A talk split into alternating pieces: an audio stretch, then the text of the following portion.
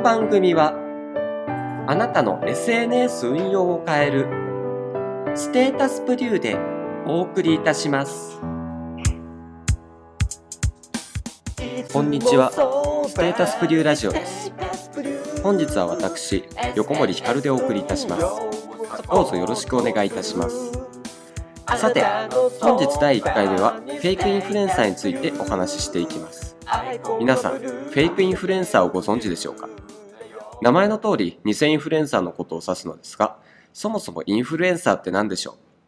まずはインフルエンサーについてお話ししていきます。インフルエンサーというのは、他者に多大な影響を及ぼす人のことで、主に芸能人やタレント、スポーツ選手などの有名人がインフルエンサーとなることが多いです。例えば PPAP で一躍時の人となったピコ太郎さんは、インフルエンサーであるジャスティン・ビーバーさんが称賛したことがきっかけで有名になりました。また、普段から CM を見ていても、英語教材のスピードラーニングといえばゴルフの石川遼選手、英会話教室の ECC ジュニアといえばフィギュアスケートの浅田真央選手というイメージがあるかと思いますが、これは企業がインフルエンサーである彼らを積極的に CM に起用しているからなんですね。そして近年はソーシャルメディアマーケティングにおいてインフルエンサーが起用されることが多いです。例えばファッションブランドがフォロワー数の多い人気インスタグラマーにお願いして、自社のアイテムを身につけた写真やビデオを投稿してもらったりという具合です。基本的にインフルエンサーというのは芸能人や女優さん、モデルの方が務めることが多いです。インスタ女王と呼ばれ、国内最大のフォロワー数を誇るインスタグラマーの渡辺直美さんや、それに次ぐフォロワー数を誇るファッションモデルの水原希子さんが有名ですね。実際のところ、一般人よりも芸能人の方が影響力があって当然なので、必然と SNS 上ではインフルエンサーになりやすいです。しかしながら、誰もが情報発信できるという性質上、 SNS 上では努力次第で一般人もインフルエンサーとなることができます。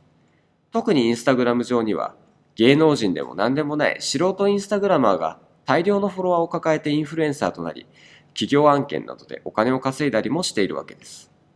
さて、ここまでお話ししたのがインフルエンサーです。では本題に入りましょう。フェイクインフルエンサーとは何か。フェイクインフルエンサーというのは、お金でフォロワーを購入するなどして、不正にフォロワーを増やして、あたかも人気インフルエンサーであるかのように見せかけている、偽インフルエンサーのことです。そう。フォロワーって実はお金で買えるんです。さすが IT 全盛期ですね。10年前にはフォロワー販売なんて商売、誰も想像しなかったことでしょう。で、このお金で買えるフォロワーについてなんですけど、実際に実在する人物がフォロワーとして売られているのではなく、ボットや自動ツールで生成されたロボットフォロワーがほとんどです。まあ、つまりデクノボってことなんですけど。さて、話をフェイクインフルエンサーに戻しましょう。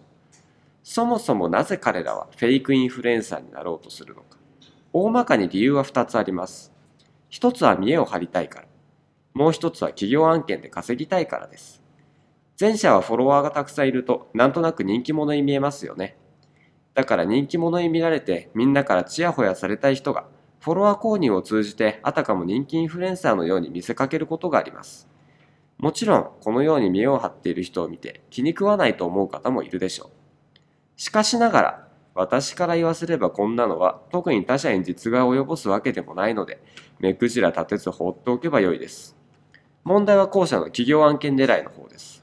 この場合は企業を騙してお金を稼ぐわけですから、非常に立ちが悪いですね。先ほどお話ししたように、フェイクインフルエンサーのフォロワーのほとんどはデクノボーです。つまり企業がせっかく PR を依頼してフェイクインフルエンサーが投稿しても、その投稿を見るのはあくまでお金で買われたデクノボーたちです。